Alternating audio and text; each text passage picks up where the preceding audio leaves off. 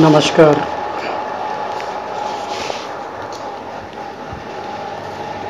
पुण्य प्रदर्शन का फल। आज पंडित राम किंकर जी उपाध्याय का लेख।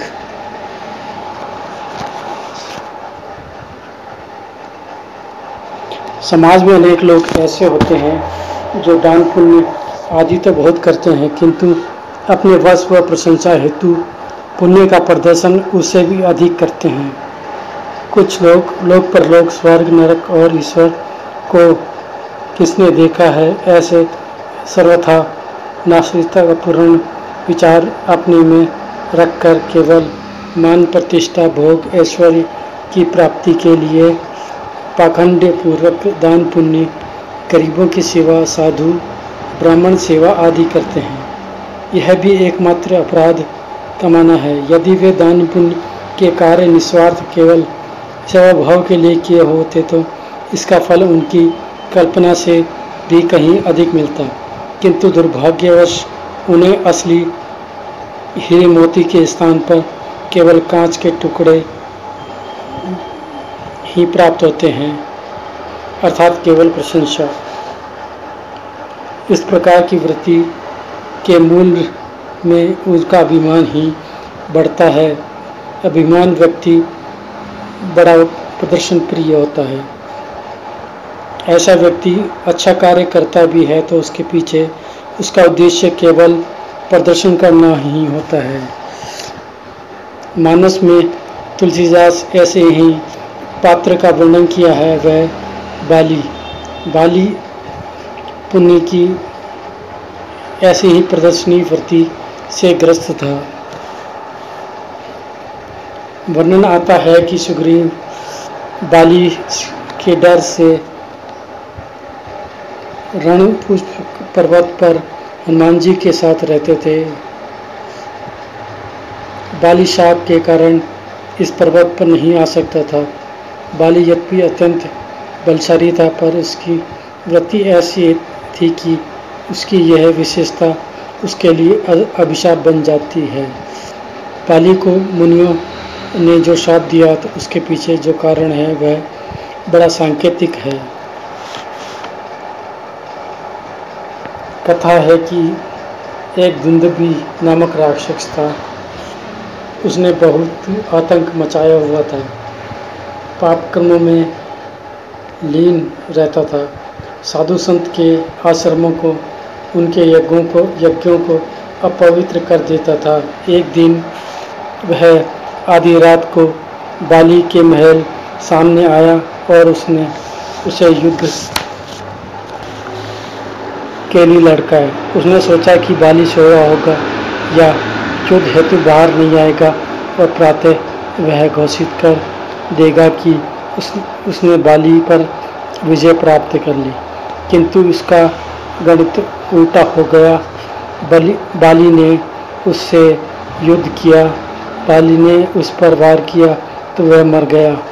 बाली ने सोचा कि इस राक्षस को मारने वाले का यश तो मुझे मिलना ही चाहिए, पर यह तो मर ही गया। तब यश कैसे मिले? उसने राक्षस को शव से उठाकर श्रममुख पर्वत पर फेंक दिया, जिस पर ऋषि मुनि साधना तपस्या किया करते थे। शव के रक्त, मज़ा और हड्डियों के अंश उन आश्रमों में बिखर गए जिसमें कि वे सब आश्रम अपवित्र हो गया।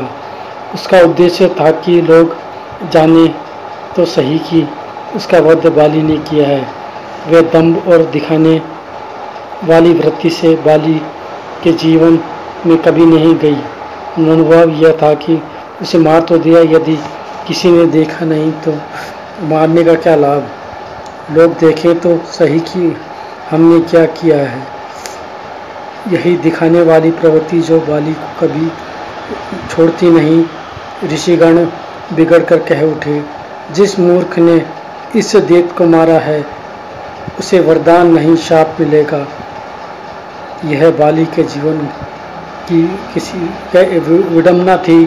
कहाँ तो उसे राक्षस को मारने के कारण वरदान मिलना था और वहाँ दम्भ में फंसकर वह शाप का भागी बनता है।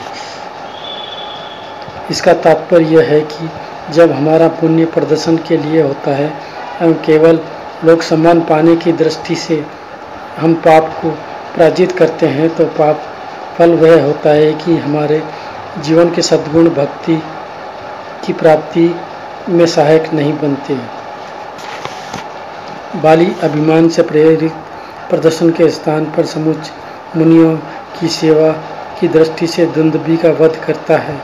तो शाप के कारण मुनियों से आशीर्वाद प्राप्त होता और अपने पराक्रम को सार्थक धन्य हो जाता। बाली इतना अतुलनीय पराक्रमी था कि उसने विश्व विजेता रावण को परास्त कर दिया था, पर बाली ने अपने इस पराक्रम के प्रदर्शन के लिए रावण को मारने के स्थान पर अपनी बगल में दबा लिया और सबको दिखाता रहा कि मैं रावण विजेता हूँ। बाली की इस वृत्ति के मूल रूप में इसका पुण्य प्रदर्शन का अभिमान ही कारण है। बाली की रावण को पराजित कर प्रमाण पत्र के रूप में कांख में दबाकर घूमने के स्थान पर उसका वध कर देता तो रावण के अत्याचार से समाप्त मुक्त कर देता। सचमुच वह एक महान कार्य होता, पर बाली अहद ने उसे ऐसा नहीं करने दिया। भगवान राम का बाण लगने पर बाली जब भूमि पर गिर पड़ा तो प्रभु उसके पास आ गए। भगवान को सामने पाकर बाली ने उनसे पूछ लिया आपने मेरा वध क्यों किया? भगवान राम ने अभिमान को ही कारण बताते हुए कहा, उड़ तो ही अतिशय अभिमाना, नारी सिखावन करची न काना। तुम्हारी पत्नी तुम्हें कितना सुंदर उपदेश दिया था, पर अभिमान के कारण तुमने उस पर ध्यान नहीं दिया। इसलिए तुम पाप और अभिमान दोनों के और मेरे अवतार का लेने का उद्देश्य इन दोनों का नष्ट करना है। इसलिए मैं ने तुम पर प्रहार किया।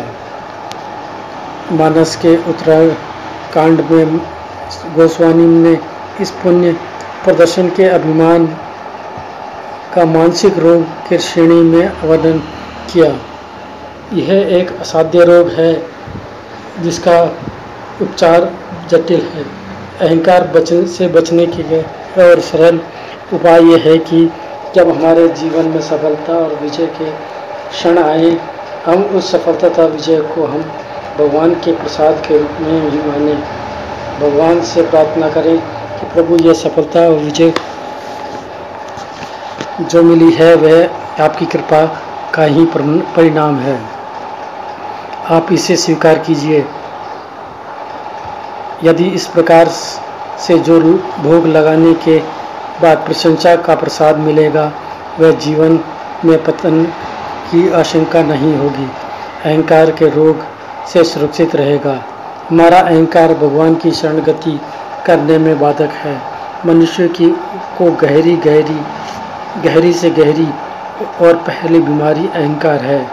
जहाँ अहंकार है वहाँ दया झूठी है, जहाँ अहंकार है, वहाँ अहिंसा झूठी है, जहाँ अहंकार है, वहाँ शांति झूठी है, और जहाँ अहंकार है, वहाँ कल्याण और मंगल लौकिक बातें झूठी है, वहाँ सारी की सारी बातें केवल अहंकार आभूषण है, सिवाय इसके कुछ और नहीं।